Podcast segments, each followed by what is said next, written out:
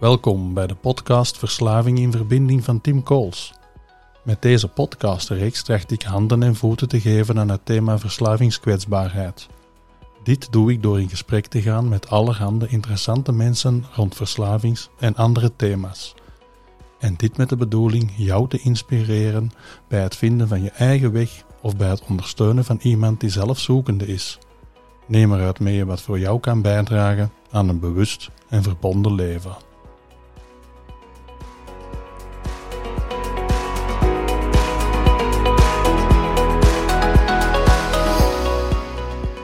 Goedemorgen, Danny. Goedemorgen, Tim. Fijn dat ik hier mag zitten in dit gezellig lokaaltje.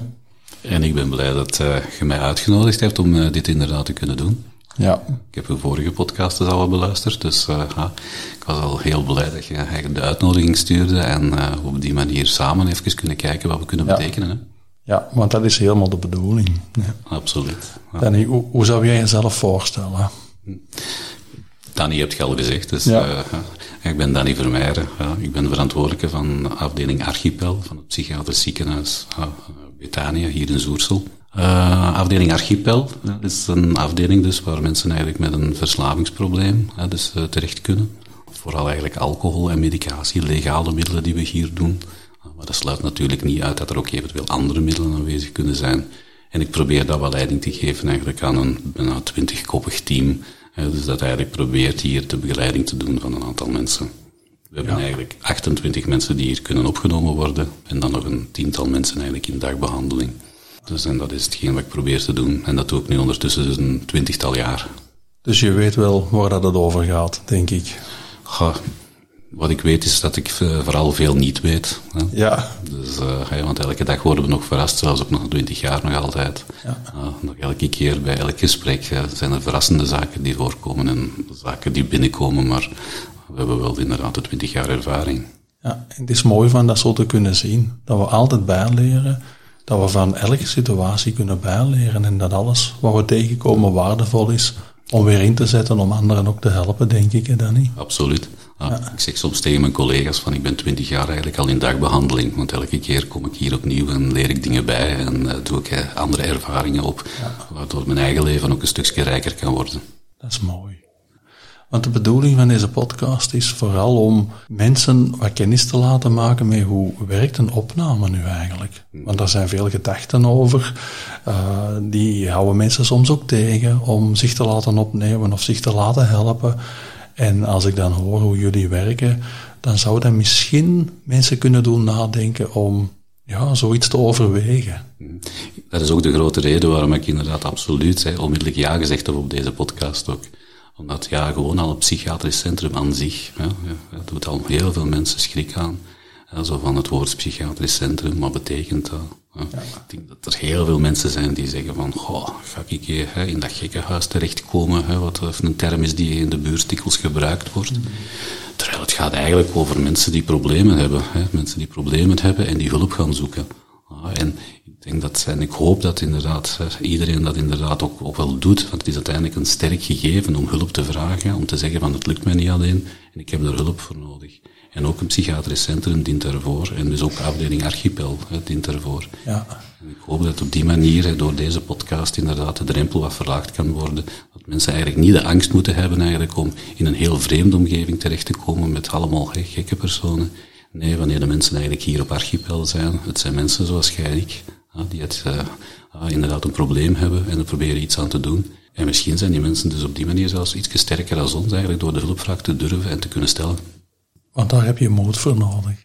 Absoluut. Hè? Om absoluut. een stap te zetten ja. in iets kwetsbaar dat u overkomt, voordat je mee worstelt. Ja, het is uiteindelijk het eerst al erkennen van het probleem. Hè, het durven naar te kijken, durven inderdaad aan te zien zo van het lukt mij niet alleen. En daar heb je inderdaad dan heel dikwijls dat, dat duwken in de rug voor nodig. Ja. Dat duwken in de rug dat je dan van familie soms krijgt. Hè, dus eventueel een werkgever, huisdokter. Soms spijtig genoeg eventueel ook hè, gerechtelijke zaken ja. die inderdaad hè, dus een rol spelen. Zeker in het gebruik van middelen, denk maar aan het rijden onder invloed, denk maar aan inderdaad accidenten die meegemaakt worden. Ja. ja, dat geeft dan soms een druk zo van, goh, er moet toch iets gebeuren. Ja? En dan is die telefoon al vastpakken om uh, het eerste gesprek aan te gaan, uh, is dan een hele belangrijke. Want dat is iets dat we wel doen dan. Dus als mensen eigenlijk de telefoon vastnemen, dan proberen we echt wel een intakegesprek af te spreken. Ja. Want daar gaan we wel naartoe, hè, van hoe werkt een opname dan? Zo. Ja. Maar ik zou nog even willen verduidelijken, Archipel is dus een onderdeel van een groter psychiatrisch ziekenhuis waar ook nog andere afdelingen zijn rond andere psychiatrische aandoeningen. Ja, klopt inderdaad. dus we hebben hier 24 afdelingen, dus we zitten met meer dan 600 mensen die hier verblijven. In die zin zijn we een heel groot centrum. Waar eigenlijk inderdaad mensen die evengoed een depressie hebben, evengoed een psychose hebben, andere mensen inderdaad met persoonlijkheidsproblemen ook allemaal terecht kunnen. Dus we hebben eigenlijk een, een gesloten afdeling en twee open uh, opnameafdelingen waar mensen eigenlijk terecht kunnen als ze de vraag stellen van er is wat aan de hand en we moeten die eerste observatie toch wat doen, wat is er nu juist aan de hand? Dan komen die mensen eigenlijk op die afdelingen terecht en daarna worden ze eigenlijk verder verwezen naar de afdelingen waar dan heel specifiek verder wordt gewerkt eigenlijk aan die problematiek. Dat mensen met een gelijkaardige problematiek eigenlijk op eenzelfde afdeling komen om daar die therapie dan te volgen. En Archipel is dan gespecialiseerd in verslaving. Ja, dat klopt. Je zegt legale middelen, dan hebben we het vooral over alcohol, alcohol en medicatie. Ja. ja. Maar het is zo dat we toch wel de tendens zien, hè, ik denk dat jij die ook uh, meemaakt, hè, Tim, ja. dat inderdaad vooral ook uh, jongeren hè, heel dikwijls uh, combineren van producten en dat er ook wel heel wat illegale middelen dus daarbij aan te pas komen. Voor ons sluit dat inderdaad niet uit dat mensen dan toch hier terecht kunnen.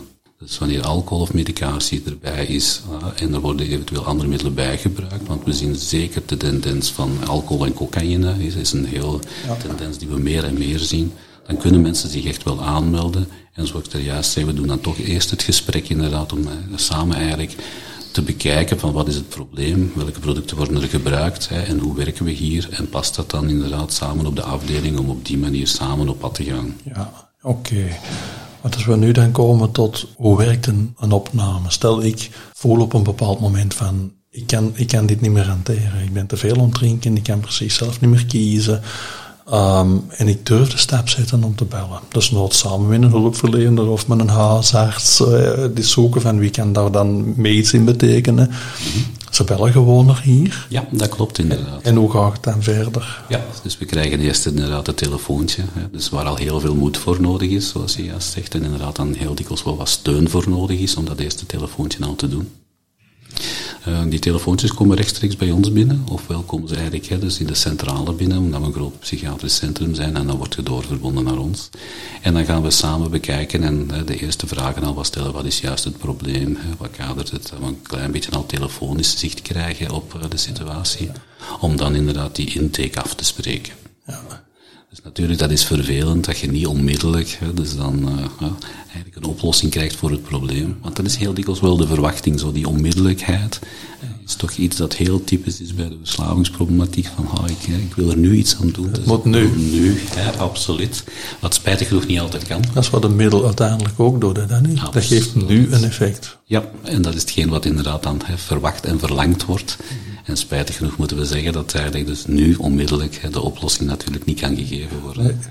Uh, en dan is het wachten op die intake, waar je dan een afspraak voor krijgt, natuurlijk een zware periode. Wat we soms ook wel durven doen, dan is zo van, ga, als het moeilijk is in die periode tussen de intake en uh, uh, tussen de telefoon en de intake, dat je dan eventueel ook nog wat telefonisch mag uh, bellen om eventueel wat steun te vragen. Of we zeggen van, hey, probeer even samen je huisarts dan verder te bekijken ja. hoe die periode kan overbrugd worden. Een hulpverlener die ter beschikking ja, is. die dan inderdaad dan in de thuissituatie wat hulp kan geven. Of eventueel ambulant toch al iets van ondersteuning kan geven. Of een zelfhulpgroep. Of een online programma dat tegenwoordig ook al heel uitgebreid is. Of misschien de podcast beluisteren. Hier, zie. Uh, Goed idee. maar op die manier inderdaad, dat het toch al iets van hulp eigenlijk op die manier toch al komt. Ja. dat men niet het gevoel heeft van nu heb ik die telefoon gedaan hè, en dus nu hoor ik niks meer en nu sta ik er weer terug helemaal alleen voor. Ja. Ook voor familie is dat heel zwaar. Hè, van, hè, nu hebben ze de, de stap gezet hè, en dan is het nog wachten. Dat er toch iets van hulp al gegeven wordt, dat ze toch weten van waar kan ik een beetje terecht ook in die tussenperiode. Ja. En een intake, wat is dat juist? Ja, dat is, uh, mensen komen toe inderdaad. Dus uh, we, gaan, we, we, proberen die intakes ook bij ons op de afdeling te doen. Dat vinden we al een hele belangrijke, zodat mensen ook merken van kijk, het is eigenlijk een heel gewoon gebouw. Het is niet uh, de kliniek inderdaad met alle witte muren en zo verder. Allemaal het is hier gezellig binnenkomen. Ja, ja. Je hebt het zelf gemerkt. Ja, ja, dus, het is niet dat wij hier in een wit pakje rondlopen en zo verder allemaal. Uh, we zijn onder elkaar en we proberen dan uit te nodigen om samen te zitten. Ja. op de afdeling zelf, zodat je daar ook al zelf het gevoel hebt van, hè, en, zo van welke sfeer hangt daar. dat je ziet waar je terecht komt. En dan doen we een gesprek, en dat is een gesprek ongeveer van ja, een klein uur. Ja, om samen te zitten en dan een klein beetje ja, het levensverhaal toch wel wat samen uh, te bekijken. Hè, zo van, wat is er wat gebeurd, wat heb je meegemaakt eigenlijk in uw leven? Ah, hoe ziet uw leven eruit? Wanneer is het middel erbij gekomen? Ah, welke middelen gebruikt je inderdaad? Hoeveel gebruikt je? Ehm, we vragen heel dikwijls van op intake van iemand uit de omgeving, hè, als die kunnen meekomen, heel graag. Ja.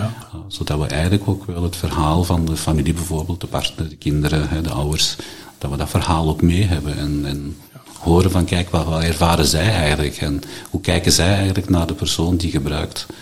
Zodat we eigenlijk de twee verhalen eigenlijk al een stukje bij elkaar hebben. Uh, en dan gaan we natuurlijk ook wat vertellen van hoe dat wij hier werken.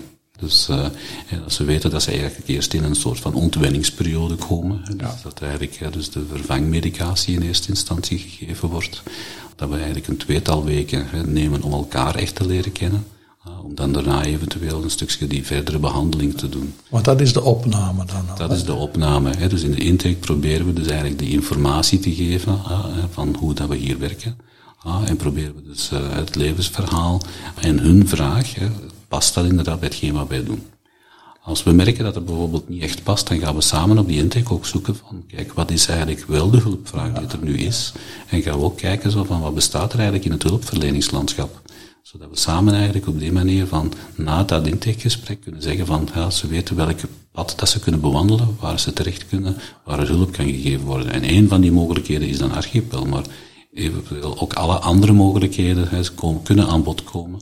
We hebben kasten vol folders verder ook allemaal, om op die manier toch mensen iets mee te geven eigenlijk van waar hulp kan verkregen worden. En dat is zo belangrijk, want als mensen al de stap zetten om dit te doen en dan tegen een muur zouden lopen, het kan hier niet, dus het stopt. Nee, en dan zal pijnlijk zijn. Ja, absoluut. In die zin is dat inderdaad een belangrijk gegeven, hè, dat je toch altijd iets kunt meegeven, dat je iets van perspectief kunt geven. dat, dat klein lichtje aan het einde van de tunnel, hè, dus dat dat toch zichtbaar wordt op die manier samen op pad te gaan en, en eventueel wat perspectief te geven van ah, hopelijk een nuchter en clean leven. Ja. En dan opname. En jullie bespreken waarschijnlijk de intake dan. Van hoe, hoe zien wij dit? Is er plaats in de groep? Past dit in de groep? Er zijn een aantal criteria, denk ik, die dan meespelen. Ja. Mensen kunnen natuurlijk ook zelf voelen van past dit voor mij of niet. Hè? Mensen kiezen dat ook wel zelf, hè, denk ik. Ja. En dan Wordt er gebeld op het moment dat er dan een plaats is, als iemand zegt van ik, ik wil dit doen? Klopt helemaal. Ja, dus eigenlijk op de intake gaan we, de intaker gaat proberen te beslissen op het moment zelf. Uh, om te zeggen van oké, iemand kan op de wachtlijst komen. Dus dat is natuurlijk samen in overleg, zoals gezegd natuurlijk, want de persoon zelf moet natuurlijk die stap willen zetten, wil dat traject aangaan. En als hij dan zegt van kijk, zijn we samen akkoord dat we je op de wachtlijst zetten, dus dan wordt je op die wachtlijst inderdaad genoteerd. Ah, en dan uh, proberen we ook in te schatten hoe lang dat die wachttijd is. We denken dat het belangrijk is van wat perspectief te kunnen geven. Soms is een wachttijd inderdaad iets van een week, soms is dat uh, twee, drie weken, soms kan het ook uh, tot vijf, zes weken zijn. En in die zin is dat wel belangrijk dat je weet van hoe lang gaat die wachttijd zijn. Gemiddeld zitten wij ongeveer op tussen de twee en de drie weken van wachttijd. Dat is snel. Dat is op zich snel in vergelijking met de andere. Alleen als je met probleem zit, is twee, drie weken lang. Ja, ja, dus eh, wij kunnen zeggen als hulpverlener dat snel, maar uiteindelijk als je met het probleem zit en je hebt de aanmelding gedaan, is twee, drie weken, hè, dus dat iemand nog aan het gebruiken is, nog altijd in die moeilijke situatie thuis zit, waar de familie ook nog hè, twee, drie weken verder moet hè, binnen die problematiek. Ja, dat is inderdaad, dat zijn lange periodes. Dus ook daar weer proberen we op intake af te spreken van hoe kun je die overbruggen, hoe kun je daar ook weer op een goede manier mee omgaan. Motivatie is dan zoiets moeilijk. Hè? Van, op het moment dat mensen een stap zetten, dikwijls veel motivatie, hè? soms ook externe motivatie, maar dat is, dat is ook motivatie natuurlijk. Hè? Um, en dan moeten we wachten. Ja, motivatie in dit thema is grillig. En dat gaat heel hard op en af natuurlijk. Hè? En hoe, hoe kunnen we dat wat op peil houden eigenlijk? Dat mensen toch ja, zich geconnecteerd blijven voelen met, met een kans. Dat klopt ook. Ja. Vandaar het ook weer ook die boodschap van als ze op de wachtlijst komen en het is toch heel moeilijk. of ze hebben eventueel nog aanvullingen op hun intakeverhaal, of nog vragen over de opname, dat ze altijd contact en telefonisch contact mogen nemen inderdaad om te horen van in hoever staat het inderdaad of ik wil dat nog aanvullen. Ja. We proberen ook dat die vragen dus echt bij die intaker terechtkomt, omdat dat natuurlijk het gekende gezicht is. Ja. Dat ze eigenlijk kunnen vragen van ik heb intake gehad bij die persoon of die persoon. Vier mensen die intakes doen hier. Ah, en dat ze dan inderdaad vanuit die verbinding, die er toch al wel wat gemaakt is, eigenlijk al een stukje kunnen aanhaken. En op die manier eigenlijk de hoop hebben van de stap te kunnen zetten en het vol te houden en de motivatie vast te houden. Ja. Maar of de motivatie nu inderdaad van iemand zelf komt, van de omgeving komt, van de werkgever komt, van gerecht komt, op zich, wanneer er motivatie is, hè, dus om iets te veranderen, dan denk ik dat dat al heel belangrijk is. En dat moeten we vastpakken. Absoluut. Ja. We zeggen wel dat uh, het is een streven naar abstinentie wat we hier doen. Abstinentie, dus het volledig stoppen van het product. Ja, dus uh, om volledig clean en droog door het leven te gaan eigenlijk. En op die manier eigenlijk uh, het leven terug vast te pakken. Dat is een belangrijke, want ja. dat moeten mensen op voorhand weten. De keuze voor een opname is een abstinente keuze. Absoluut, absoluut. Zeker voor het moment zelf natuurlijk. Wat er daarna gebeurt, dat kunnen we maar adviseren en ondersteunen. Hè. Klopt. Het is niet makkelijk als, uh, ik zeg maar iets, een uh, jonge gast binnenkomt van 23 jaar, wat je dan moet zeggen, zeggen van kijk, gaan uw leven eigenlijk een volledig abstinent leven. Ja. dat is iets dat eigenlijk niet te overzien is. Dus dan gaan we dat natuurlijk ook wel wat opsplitsen, zo van kijk, dus uh, deze opname, en we gaan het leven inderdaad na die opname starten, hè, abstinent en zonder product. En dan gaan we moment per moment verder bekijken van hoe het leven verder gaat. Als je in ene keer moet gaan kijken van hoe de rest van je 75 jaar dat je nog leeft, hè, dus uh, er gaat uitzien zonder middel, dat is onoverzichtelijk. Dus uh, je moet het eigenlijk wat opsplitsen in wat ja. soms zegt, hè, dag per dag gaan we de situatie bekijken en elke dag is een nieuwe dag waar we dus uh, nieuw aan starten. Ja, en die hersenen hebben ook tijd nodig om zonder middel nuchter na te denken over zo'n keuze.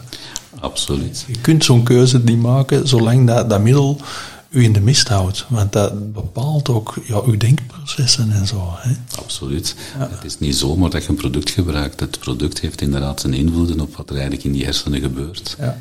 Het, het benevelt u, het verdooft u. Je kunt letterlijk niet nuchter denken hè, ja. de situatie. En ik denk dat dat een heel belangrijk gegeven is van ha, eerst inderdaad tot die nuchterheid te komen en dan op een nuchtere manier al te kijken naar uw situatie en dan te kijken van hoe wil ik mijn verdere leven inderdaad aangaan. En dat dat op een nuchtere manier moet gebeuren, is, is daar heel belangrijk in. Alleen het nuchter worden is niet altijd zo evident hè, en, uh, en, vraagt ook wel wat begeleiding. Dat is zo een van de paradoxen ook. Hè? We moeten eerst nuchter zijn om te weten hoe we verder gaan.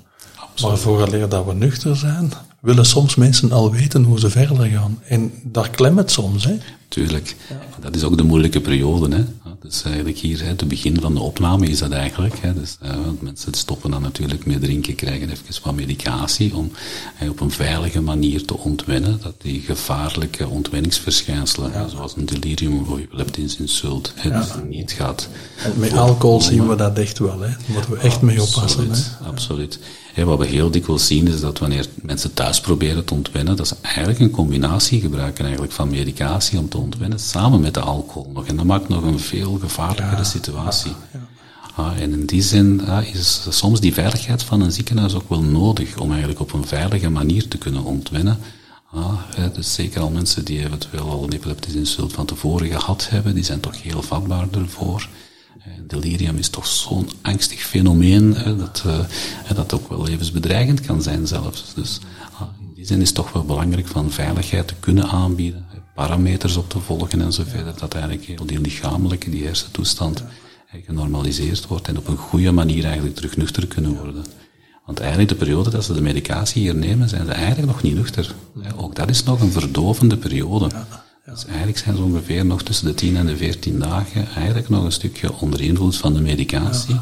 Om daarna eigenlijk pas dan eh, dus nuchter en clean te zijn. En dan pas te kunnen nagaan eigenlijk van hoe wil ik nu wat verder. En dat was die eerste fase ook, dat je aan het vertellen was van de opname. Hè. Zo eerst veertien dagen elkaar leren kennen, het ontwenningsproces gaan en dan zien hoe gaan we verder. Ja, klopt inderdaad helemaal. Dus het is eigenlijk een soort van observatieperiode, maar eigenlijk ook een lichamelijke ontwenningsperiode. Die zit dan samen. Wat we hier dan doen is inderdaad kennismaken met alle soorten therapieën die er wat zijn. Dus het levensverhaal nog eens even samen op een nuchtere manier proberen al wat op een rijke te zetten, samen met elkaar. Een soort van eerste binding eigenlijk aangaan, vertrouwensbanden proberen op te bouwen. Dus uh, dat zijn eigenlijk de belangrijke zaken. En een stukje tot rust komen. Want uiteindelijk komen mensen uit een heel hectische periode, met heel veel commentaren die ze heel dikwijls gekregen hebben. Alle emoties komen aan bod in die gebruikersperiode, van kwaadheid tot uh, schuld, schaamte. schuld, schaamte, alles wat er inderdaad bij hoort. En dan is hè, de rust inderdaad toch wel een belangrijke periode.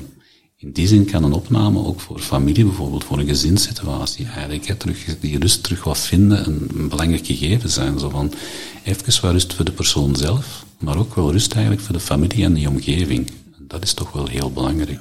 inderdaad, en dat wordt soms onderschat. Absoluut. We hebben even goed familie die soms zegt zo van, hè, die komt toch de eerste maanden niet naar huis, hè, zelfs vanuit die angstsituatie. Uh, maar daar zitten we toch mee een rustige opbouw eigenlijk. Ja. En wordt familie dan ook, hè, familie wordt betrokken als het kan in de intake, hoorde ik u zeggen. Graag. Is dat tijdens de opname ook dat, dat context familie betrokken kan worden? Ja, we hebben ook heel graag dat bij de opname zelf al, hè, dus de personen meekomen uit de omgeving. Als de personen erin lukken ook van nuchter binnen te komen, dan, dan is de uitleg, de informatie, de rondleiding, ook voor de familie in één keer Ja, erbij. ja. Omdat we dat toch wel belangrijk vinden, dat ook familie weet van, kijk, wat zijn, wat afspraken zijn er, hè, waar zijn ze, in welke omgeving is het, hè, dat het geen vreemde omgeving is. Bijvoorbeeld heel belangrijk voor kinderen. Van eender welke leeftijd zal ik zeggen, maar even goed van, hè, ik zeg eigenlijk van 0 tot, eh, hè, tot 20 jaar, om zo te zeggen, dat die meekomen en dat die toch weten van, kijk, waar is iemand? Hè. Aan het proberen maar aan een kind uit te leggen, hè, dat de papa of de mama inderdaad een probleem heeft, hè, dus naar een ziekenhuis gaat, maar niet in, eh, hè, in pyjama in een bed gaat liggen, en dat er eigenlijk een ander probleem is. En in die zin, als ze al weten van, kijk, hè, waar zijn ze, dat geeft al wat geruststelling. Ah, en dan weten van, kijk, de papa of de mama komen hier om eigenlijk inderdaad terug een nuchter clean leven te hebben. Hè, en die komen daarna dus eh, beter terug naar huis om dan terug die rol van papa en mama thuis terug op te nemen, is toch wel een heel belangrijk gegeven. Ja, want doen jullie dan soms ook gesprekken met kinderen? In de mate van dat, dus eh, proberen wat informatie te geven. Ja. Hè, over het verhaal van, van het kind, dat, eh, dat die hun verhaal mogen doen. Dus op die manier.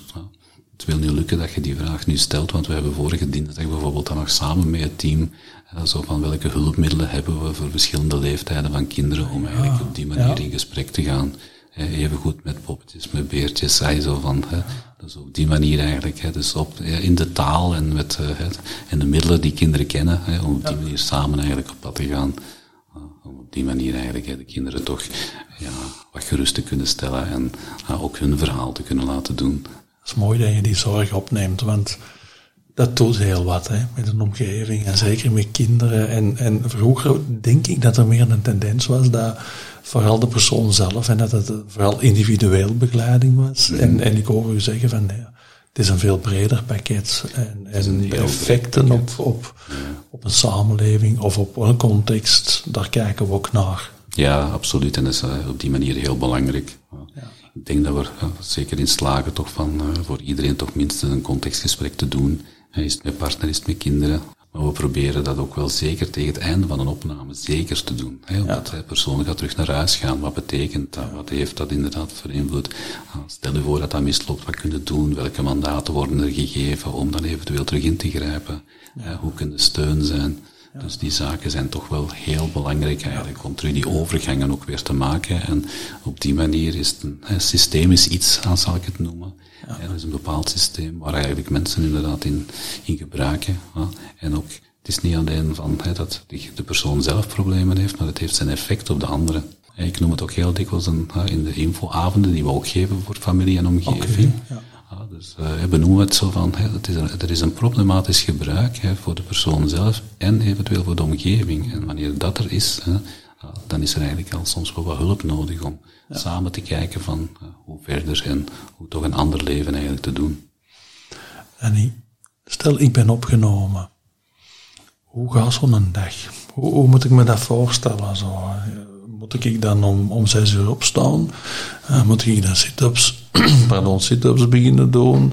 Mag ik uitslapen? Ja, hoe, hoe werkt dat hier? Ja, we hebben inderdaad een, eh, een, weekprogramma dat op die manier in elkaar wordt gestoken. Dat we ook bij de eerste dag, hè, iemand als nuchter is, dus de volgende dag, gaan we samen dat weekprogramma ook wel overlopen. Daar zitten natuurlijk heel wat therapieën in. Maar zeg gerust, je mocht al tot een uur of half acht al slapen, Tim. Half acht, oké. Ja, dus dat valt nog meer, denk dat ik. Dat vind ik wel. Ja, het is daarmee. Dus dan krijg je rustig de tijd om rustig te ontbijten. Je gaat dus naar het lokaal waar inderdaad dan rustig ontbeten wordt. Je zit dan eigenlijk in een bepaalde groep. Dus de mensen die pas binnengekomen zitten, zitten in een bepaalde groep. De mensen die in een behandelgroep zitten, zitten eigenlijk in hun eigen ruimte. Dus waar eigenlijk een soort van ontbijt gelijk thuis.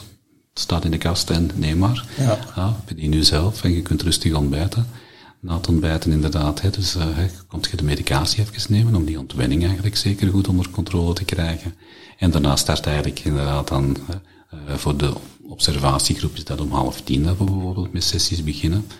En dat zijn heel verschillende sessies. Dat gaat inderdaad over het spreken over de problemen. Dat gaat evengoed over een weekendplanning en een weekendevaluatie maken. Als je inderdaad het weekend tegemoet gaat of je gaat naar huis, hoe ziet het dat uit? Ziet je inderdaad gevaren?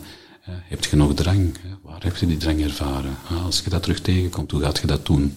Ja, dat zijn bijvoorbeeld zaken in een weekendplanning. In een, in een groepswerking? In een groepswerking, ja. inderdaad. Hè? Want we kiezen voor de groepswerking omdat, ja, alle mensen die hier zijn, zijn gelijk van problematiek. Hè? Dus ze ervaren dat en op die manier kunnen ze ook kijken van hoe gaan andere mensen met die zaken om? Hoe hebben die dat ja. aangepakt? Als die dat zo dat kan ik ook eens proberen, want dat heb ik zelf nog niet gedaan. Daar heb ik op die manier nog niet aan gedacht. En je gaat eigenlijk leren van elkaar. En het is heel raar, maar natuurlijk iemand die dezelfde problemen heeft, dan neemt je iets makkelijker de zaken van aan dan bijvoorbeeld een therapeut of een verpleegkundige ja. die daar zit, die zelf dat probleem niet heeft. Hè. Dan is het zo van, ah, die heeft makkelijk praten, want... Ja. Terwijl als de andere hè, die dat zegt, die hetzelfde probleem heeft, begint je daarover na te denken en kun je dat misschien zelf toepassen. Daar zit dikwijls veel erkenning en begrip. Absoluut. En, en dan wordt die schuld en schaamte bijvoorbeeld, hè, dus uh, hè, kan dan makkelijker besproken worden of erkend worden. En dan wordt het iets makkelijker om te spreken. Je wordt niet beschuldigd bijvoorbeeld, hè, als je zaken zegt. Dus uh, je kunt de zaken uitspreken, want het is heel herkenbaar voor de ander. En op die manier kunt je tot, komt je tot een open, eerlijk spreken, wat op die manier toch handvaten kan geven van hoe dat je inderdaad met de zaken ja, kunt omgaan. Ja. Maar ik ben niet zo hoog in geroepen, dus ja, hoe gaan we dat dan doen? Dan gaan we u uitnodigen om er rustig bij te komen zitten. We gaan eerst rustig elkaar leren kennen. Je hoeft niet veel te zeggen, kom er rustig bij en dan gaan we kijken en ervaren hoe het is. We zullen u waarschijnlijk uitnodigen om te spreken, maar jij kiest rustig wat je okay. zegt. Is Ik blijf de regie houden. Je blijft absoluut de regie ja, houden. Ja, ja. Het gaat over u en jij bepaalt. Maar we verwachten dat je erbij komt zitten, dat is wel een verwachting. Dus in die zin zijn ook de andere therapieën, hè, je wordt telkens uitgenodigd en hè, de verwachting is dat je erbij bent.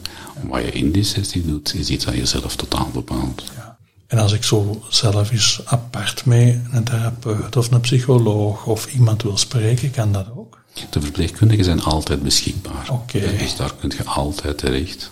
Alle andere collega's ja, hebben natuurlijk ook hun eigen agenda en zo verder allemaal. Maar er kunnen afspraken in gemaakt worden. Het is ja. niet dat daar weer die onmiddellijkheid, waar we daar straks nog even ja. over gehad hebben, kan natuurlijk hier ook niet, want we zijn met een aantal mensen samen. Maar er is altijd de mogelijkheid om hè, dus, uh, af te spreken, afspraken te maken. Dat is even goed met de psychiater zo. Ja. Dus uh, de psychiater heeft een eigen agenda. Hè, we noteren in die agenda wie het wil spreken. Ja. Uh, en dan gaat de psychiater in zijn eigen agenda kijken wanneer het past natuurlijk. Ja. Op die manier tot gesprekken en afspraken komen. Maar in die zin is de individuele vraag hè, kan een stuk beantwoord worden. Maar natuurlijk onze werking zelf en de therapieën zijn in groep. Ja. Want je had al een aantal voorbeelden gegeven van therapieën. Mm -hmm. Wat kan ik dan zo allemaal verwachten? Zo?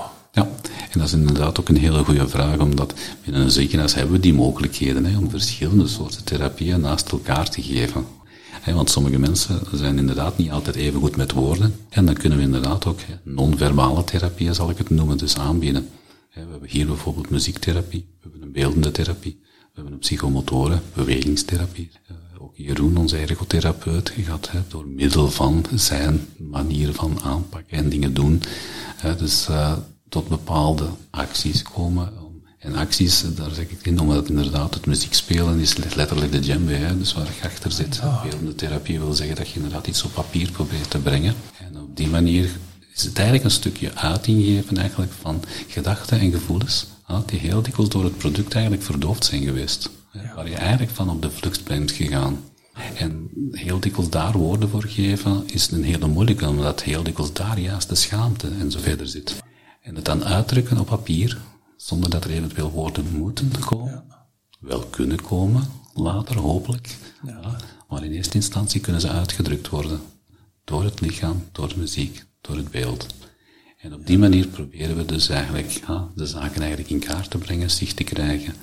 En heel dikwijls zien we dan dat het eigenlijk verrassende dingen zijn en dat de persoon zelf eigenlijk inderdaad heel verrast wordt door wat er op papier komt, door wat er tot uiting komt.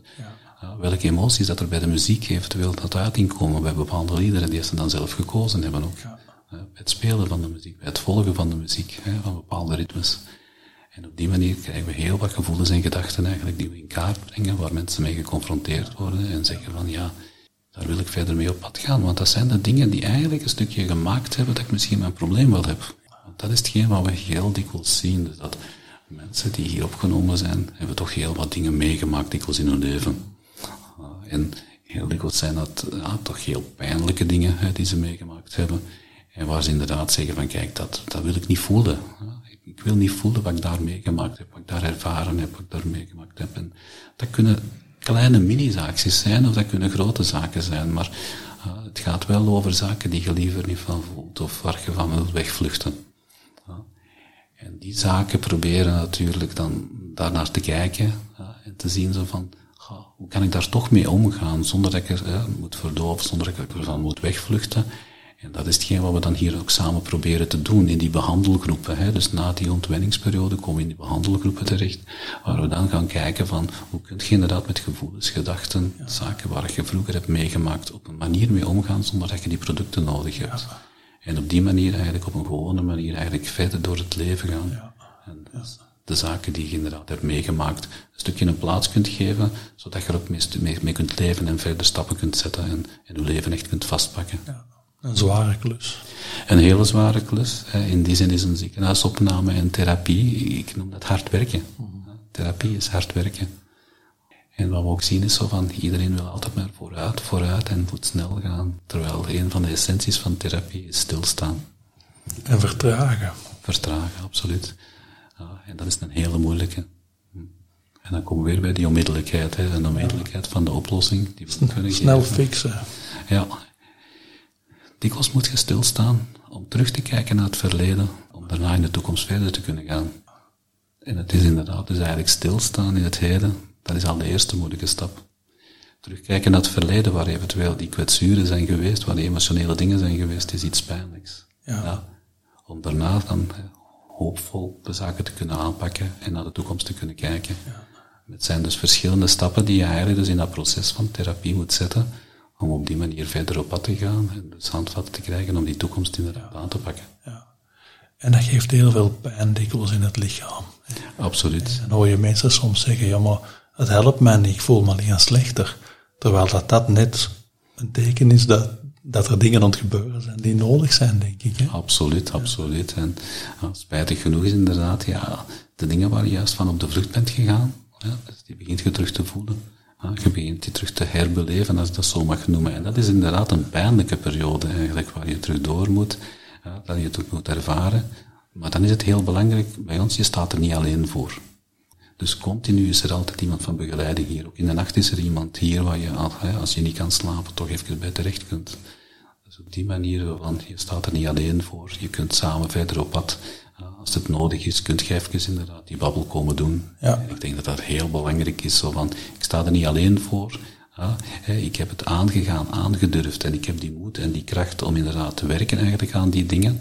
En dat moet inderdaad dan een stukje mee bekrachtigd worden. Ah, en ik denk dat heel belangrijk is van dat wij daar op die manier daar die positieve bekrachtiging kunnen geven van kijk, ja, je hebt inderdaad die moed, je hebt die kracht, je hebt die inzet. Ja, je gaat nu inderdaad door die pijnlijke periode door.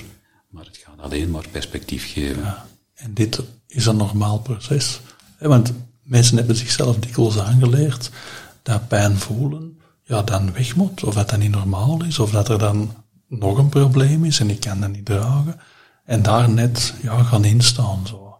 Ja, het zelfs een maatschappelijk probleem wat je aankaart. Hè, zo ja. van, hè, voelde, denken, mag je dat nog? Mogen we nog stilstaan? Ja.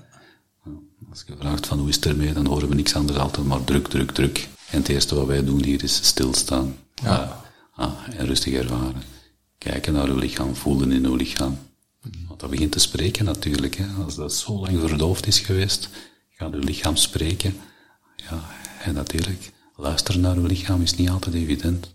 Ja. En dan nog inderdaad nog de pijnen eventueel verdragen. Hè. Dat verdriet verdragen. Dat is moeilijk, dat is, dat is werken. En ik vergelijk het wel eens met um, een berg beginnen beklimmen. En uh, dat is niet gemakkelijk. Maar, maar als we dat traag doen, stap na stap, zien wat er komt. En pas bovenop een berg zien we dikwijls terug perspectieven. Zo. Absoluut. Ja. En wij stappen ernaast, zeg ik dan altijd. Ja. ja. En wij zijn inderdaad er daar. Ja. Maar je moet zelf wel stappen en je moet zelf die berg op. Maar als wij dat duiken in de rug moeten geven, als we die arm moeten aangeven, als we richting moeten aanwijzen, dat is hetgeen wat we hier in het ziekenhuis dan proberen op die manier juist te doen. Samen op pad gaan is eigenlijk hetgeen inderdaad wat er gebeurt. En dan dat ondersteunen geven. Ja, samen even uh, neerzitten en de maaltijd bereiden om dan daarna even verder te kunnen gaan. Ik kan het misschien uitdrukken in de naam van archipel, want archipel betekent eigenlijk eilandengroep. En we varen van het ene eiland naar het ander, om op die manier telkens eigenlijk van uit het water in het vloeibare even op land te komen en op die manier even de eigen goed te voelen. En wat te rusten. En te rusten, hè, en terug energie op te doen en daarna verder te varen. Mooi. Archipel heeft inderdaad op die manier ook zijn betekenis en ah, we vinden het toch wel een mooie betekenis, want uiteindelijk zit eigenlijk eiland, hè, maar een derde boven water, twee derde onder water. Ja. En ook samen kijken, wat zit er daar onder water en hoe kunnen we daar iets mee doen? Hoe kunnen we zaken eigenlijk gaan graven, om er dan samen inderdaad eigenlijk hopelijk vruchten van te plukken. Ja. Ik hoorde nu al heel duidelijk de link leggen tussen verslaving en kwetsuren. Zo, het is precies één pakket, sowieso hoe dat je het uitdrukt. Mag ik dan ook vragen hoe, hoe jij kijkt naar verslaving, wat dat voor u juist is? Dat is inderdaad natuurlijk een van de belangrijkste vragen zelfs, denk ik. Ja. Ik noem het in die zin een ontwikkelingsprobleem. En wat ik daarmee bedoel is van, kijk, in het leven, hè, dus maken we natuurlijk periodes mee die inderdaad soms goed zijn, soms minder goed zijn. En wanneer er inderdaad in het verleden dus eigenlijk kwetsuren zijn geweest, zaken zijn geweest die pijnlijk zijn om te dragen, en we hebben daar ook niet geleerd hoe dat we met die dingen moeten omgaan, dan denk ik dat hè, dat verslavingsstuk om de hoek door. Ja. En wanneer dan inderdaad eigenlijk ervaren wordt dat eigenlijk dus uh, alcohol drinken de zaken verdooft, dat je het dan op dat moment niet voelt, uh, en dat je dat eigenlijk op dat moment een instant goed gevoel bij krijgt, dan is natuurlijk het gevaar dat je dat wat continu gaat gebruiken, omdat je die gevoelens van vroeger eigenlijk niet wilt hebben. En in die zin merken we dat, oh, ik durf zeggen, 85% van de mensen die hier zijn opgenomen, inderdaad kwetsuren hebben opgelopen. Van mini-trauma's tot grote trauma's. En dat dan inderdaad dat bewerken, daarmee omgaan, dat plaats proberen te geven, is een heel belangrijk gebeuren. En in die zin is wanneer het, het stoppen met het middel, is, is één ding. Maar inderdaad dan terugkijken naar uw leven, naar uw ontwikkeling. Dus wat heb je allemaal wat meegemaakt? Hoe heb je geleerd om om te gaan met de dingen ook? Welke plaats hebben gevoelens? Welke plaats hebben gedachten? Wat mag er zijn? Wat mag er niet zijn van gevoelens, van pijn? Denk dat dat heel belangrijk is om daarbij stil te staan. En ik denk dat onze therapie er al dadelijk op gebaseerd is. Het is langs de ene kant stoppen met het product, maar het is anderzijds leren omgaan met al die gevoelens, met al die dingen die je meegemaakt hebt. En op die manier zit er heel veel verwerking in. En in die zin is zo van ook daar weer de tijd nemen, want als iets heel lang verdoofd is geweest, zit dat ook heel ver in ons achterhoofd.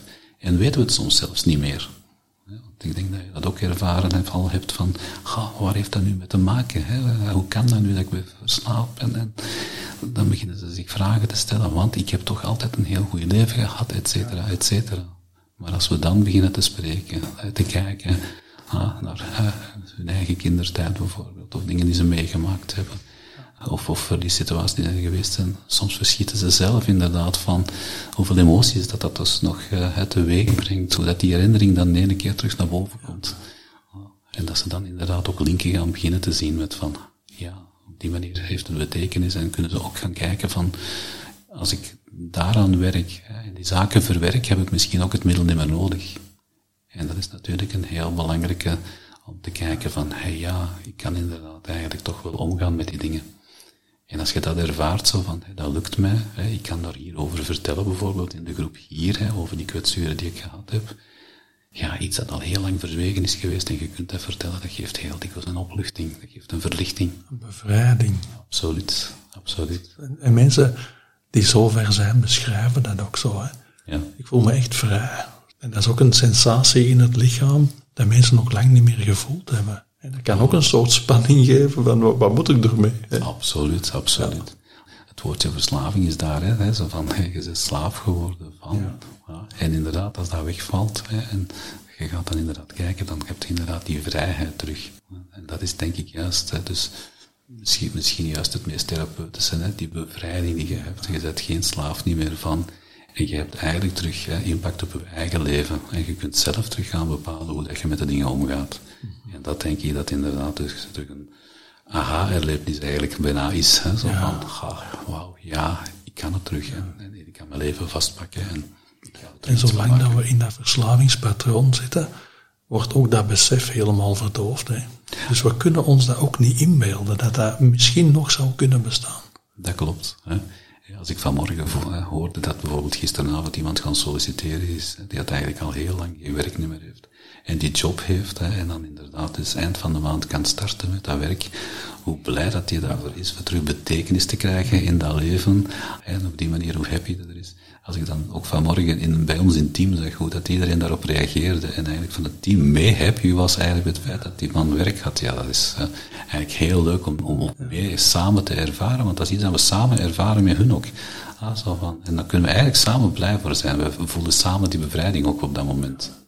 Ik hoor enorm veel menselijkheid in hoe, hoe jullie verbinden hmm. met mensen. En voor mij heel logisch natuurlijk.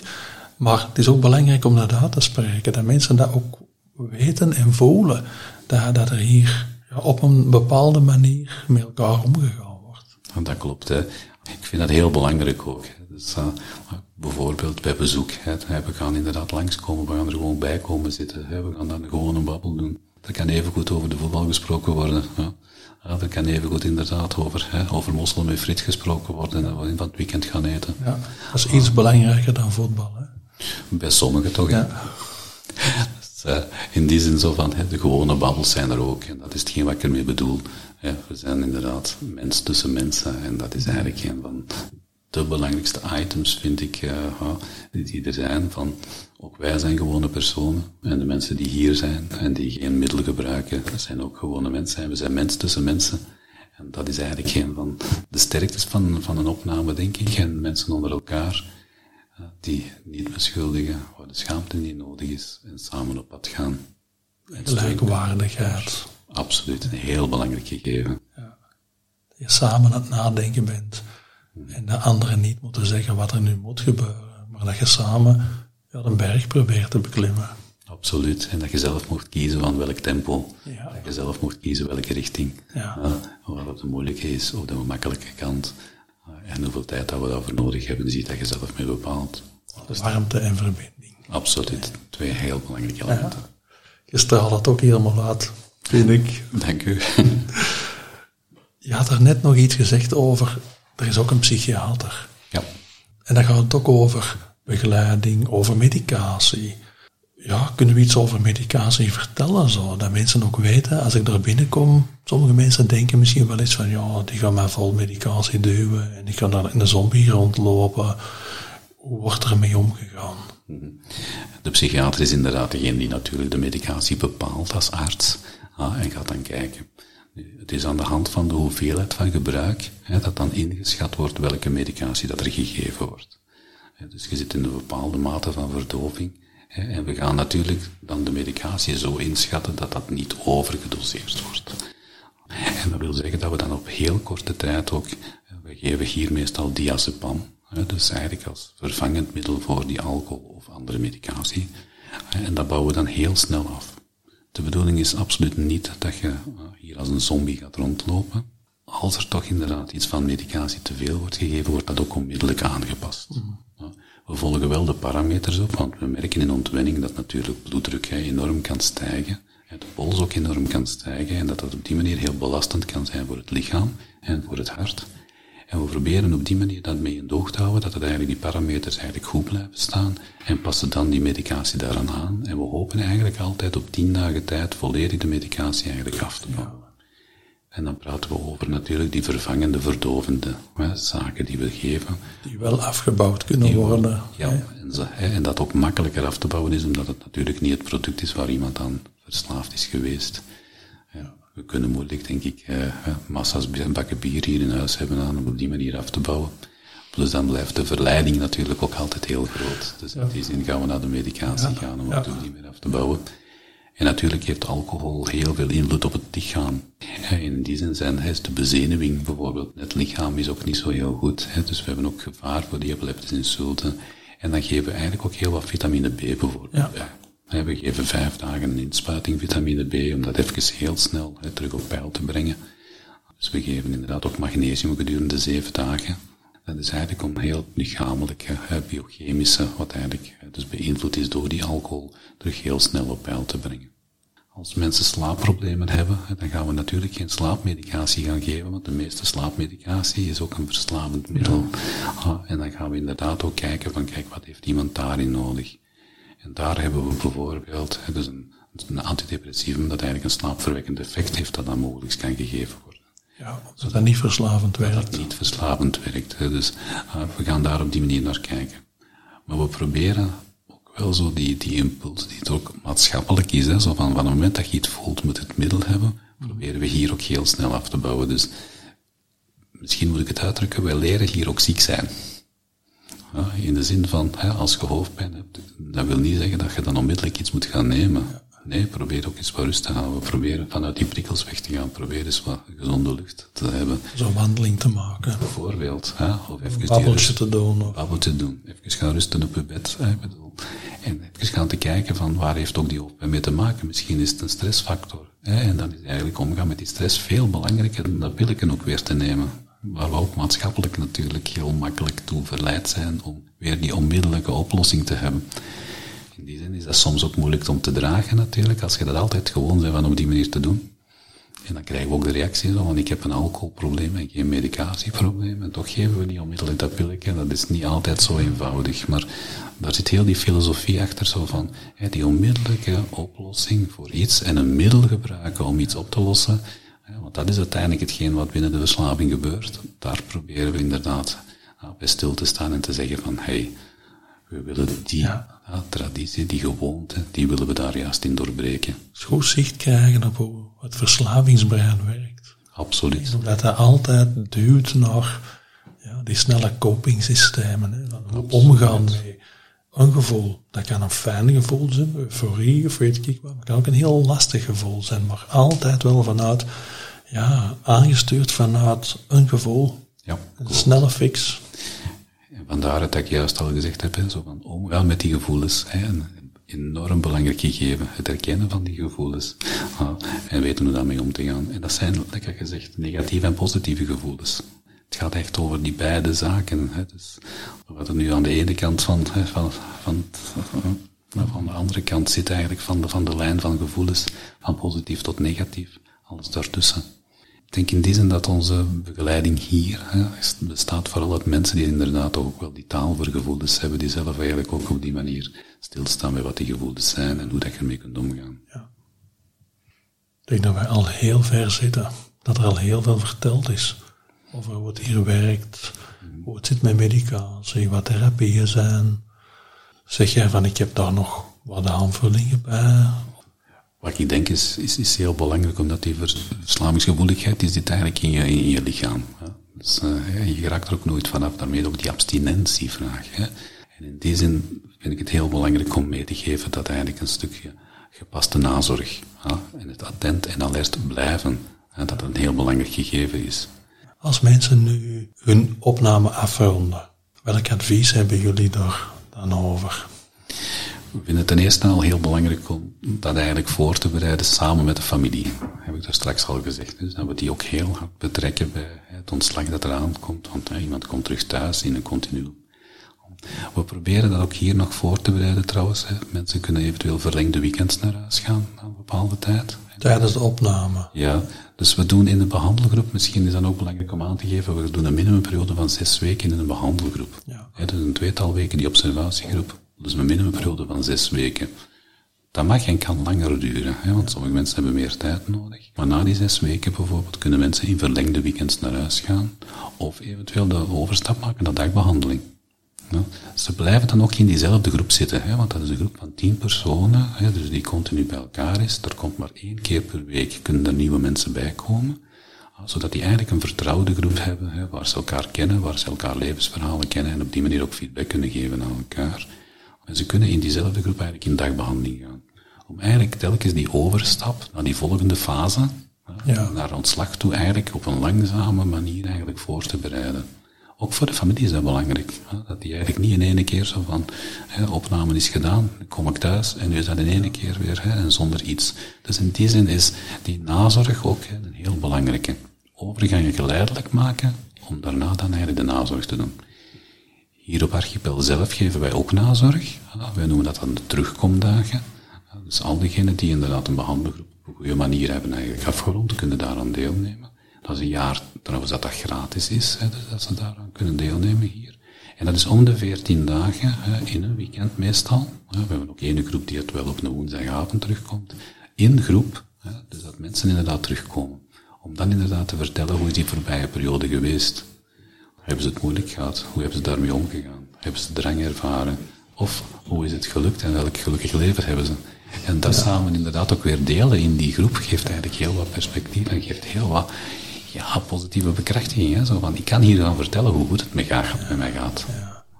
Als mensen voelen dat spreken werkt, kunnen ze ook aansluiten bij een verslavingskoppel, een AA, SOS nuchterheid, een NA. Of kunnen ze ook gaan zoeken naar een hulpverlener eventueel. Of, of iets waarvan ze voelen, dit helpt mij. Want dat is belangrijk. Ja, en dat is op een zoektocht die we samen op het einde van de opname hier samen doen. Zo van, hè, we hebben nu ervaren van, kijk, hè, dat is hetgeen wat er wat helpt. Hè, proberen we dan samen te kijken, zo van, als dat helpt, hoe kunnen we dat inderdaad ook hè, in, in die nazorg ook zetten? Het kan even goed zijn dat iemand zegt van, ja, beeldende therapie heeft mij enorm geholpen. En op die manier hè, dus gaan we dan samen op zoek naar een beeldende therapeut die ambulant werkt. Dus en op die manier proberen we te kijken van wat is eigenlijk de goede nazorg? Waar heeft iemand nood aan? Waar heeft iemand het gevoel ook bij dat het helpt? En op die manier zoeken we dan samen inderdaad wat er kan. We bieden zelf iets aan, maar daarnaast inderdaad van, zijn er de zelfhulpgroepen, zijn er eventueel de andere therapeuten die er zijn, eventueel psychologen, psychiaters. Dus mensen die eventueel gespecialiseerd zijn in de verslaving, of mensen die gespecialiseerd zijn in natuurlijk die kwetsuren die er vroeger geweest zijn, want dat kan ook. Hè, mensen die eventueel trauma's hebben meegemaakt, om eventueel die traumabehandeling verder te zetten. Dus op die manier gaan we samen op pad om samen te zoeken wat is het beste en ook financieel haalbaar, want ook dat is natuurlijk nog een belangrijk gegeven daarin. Dat er heel veel dikwijls in die ambulante sectoren toch wel hè, wat gevraagd wordt, proberen we te kijken wat is er ook financieel haalbaar, wat timing haalbaar en noem maar op. Op welk moment ondersteuning? Proberen we te geven en mensen die in terugkomdagen zijn dan als ik kijk van hoeveel telefoons dat wij krijgen, hoe, hoe dat inderdaad mensen het moeilijk hebben of vragen hebben, ah, dan denk ik dat we op die manier ook een stukje nazorg geven. Hè, op die Ja. Want ik hoor u pleiten om blijvend bewustzijn te houden. Absoluut. En zo nazorg en blijven bezig zijn met het proces. Daar sluimert ook iets in van, dit thema ga je altijd ergens meedragen. Spijtig genoeg is in de ervaring dat eigenlijk het verslavingsgevoeligheid eigenlijk nooit volledig weg is. En wat merken we dan? Dat eigenlijk bij, meestal bij heel uitbundige gevoelens, en dan noem ik het hè, zowel positief, heel uitbundig, van alles gaat perfect, zo van dan denk ik dat het mij gaat lukken. Ofwel heel stevige depressieve elementen, of, of zaken die je meemaakt, een overlijden of zo verder. Dat zijn juist, denk ik, de heel gevaarlijke situaties om eventueel terug te grijpen naar die middelen. En Wat je dan ziet is heel dikwijls dat juist bij die extreme gevoelens, positief of negatief, mensen terug iets gaan gebruiken eigenlijk om juist even weer terug te vluchten of, hè, of zich te belonen. En dat dat juist de gevaarlijke momenten zijn om terug te hervallen. En dat alert voor zijn, daar attent voor zijn. Weten dat dat ook de gevaarlijke momenten zijn, is heel belangrijk. Om een voorbeeldje daarvan te geven, dus we maken ook tijdens eh, de opname is de mogelijkheid om een soort van crisisbox te maken. dat mensen inderdaad van als ze voelden van, hey, eh, of ik ben, oh, ik, ik, voel terug drang, of ik heb de neiging om terug te gaan gebruiken, dat ze eigenlijk naar die crisisbox kunnen kijken, zo van, wat zijn de elementen die mij op dit moment hier nu kunnen helpen om even terug attent en alert en bewust te zijn van de zaken. En die crisisbox is iets dat ze echt mee naar huis nemen, want heel dikwijls is dat echt letterlijk een box waar ze iets in steken, waar materialen in zitten, waar eventueel een gedicht in zit, of een herinnering aan de opname in zit, of iets dat ze in beeldende therapie gemaakt hebben. Om op die manier terug weer die link te leggen van, hé, hey, ik moet hier opletten en ik moet uh, kijken dat ik hier niet terug ga hervallen. En als ze hervallen, hoe kan ik dat in godsnaam zo kort mogelijk terughouden en terug daarna mijn leven terug zo snel mogelijk oppakken? Want craving, zucht, drang, hoort wat bij het proces en zal af en toe er zijn. Spijtig genoeg. En op die manier moet ik soms ook zeggen dat herval er soms ook bij hoort. En dat is natuurlijk dat niet graag gehoord wordt, maar langs de andere kant kunnen we dat nooit uitsluiten. Hè. Omdat er bestaat, is ook die kans om te gebruiken er terug. Maar in die zin zo van, als mensen zich een tweede of een derde keer hier aanmelden, dan kunnen ze daar ook voor terecht. Het is niet dat na ene keer hier die deuren dicht zijn. Nee, als het niet lukt, proberen we soms samen terug op pad te gaan. Soms kan dat mee een hele korte opname zijn en zijn mensen terug vertrokken. Soms kan het zelfs mee gewoon gesprek zijn en mensen zijn terug vertrokken. Maar op die manier, denk ik, ga ook heel snel kunnen ingrijpen. Als het terug misloopt, is ook een onderdeel van de behandeling. Om daar te kijken van hoe kun je daarmee omgaan als het op dat moment heel moeilijk is. Danny, heb jij nog dingen waar je van zegt, die moet ik zeker nog vertellen? Het belangrijkste is denk ik van, als mensen hier terechtkomen, dat ze weten van dat ze eigenlijk gewoon tussen andere mensen terechtkomen. Dat we op die manier dus ook proberen te kijken naar hun. Dat ze zelf de regie in handen houden, dus van wat er eigenlijk gebeurt. Dat we proberen de omgeving inderdaad erbij te betrekken. En dat we proberen toch op een zo comfortabel mogelijke manier ook te ontwinnen. En langs de andere kant zo van, het zijn sterke mensen die hier terechtkomen. Het zijn sterke mensen die inderdaad een vraag durven stellen sterke mensen die op pad willen gaan om het leven terug vast te pakken. Wat een mooie afsluiter. Danny, ik wil u heel erg danken voor deze waardevolle bijdrage. En dat is heel graag gedaan, Tim.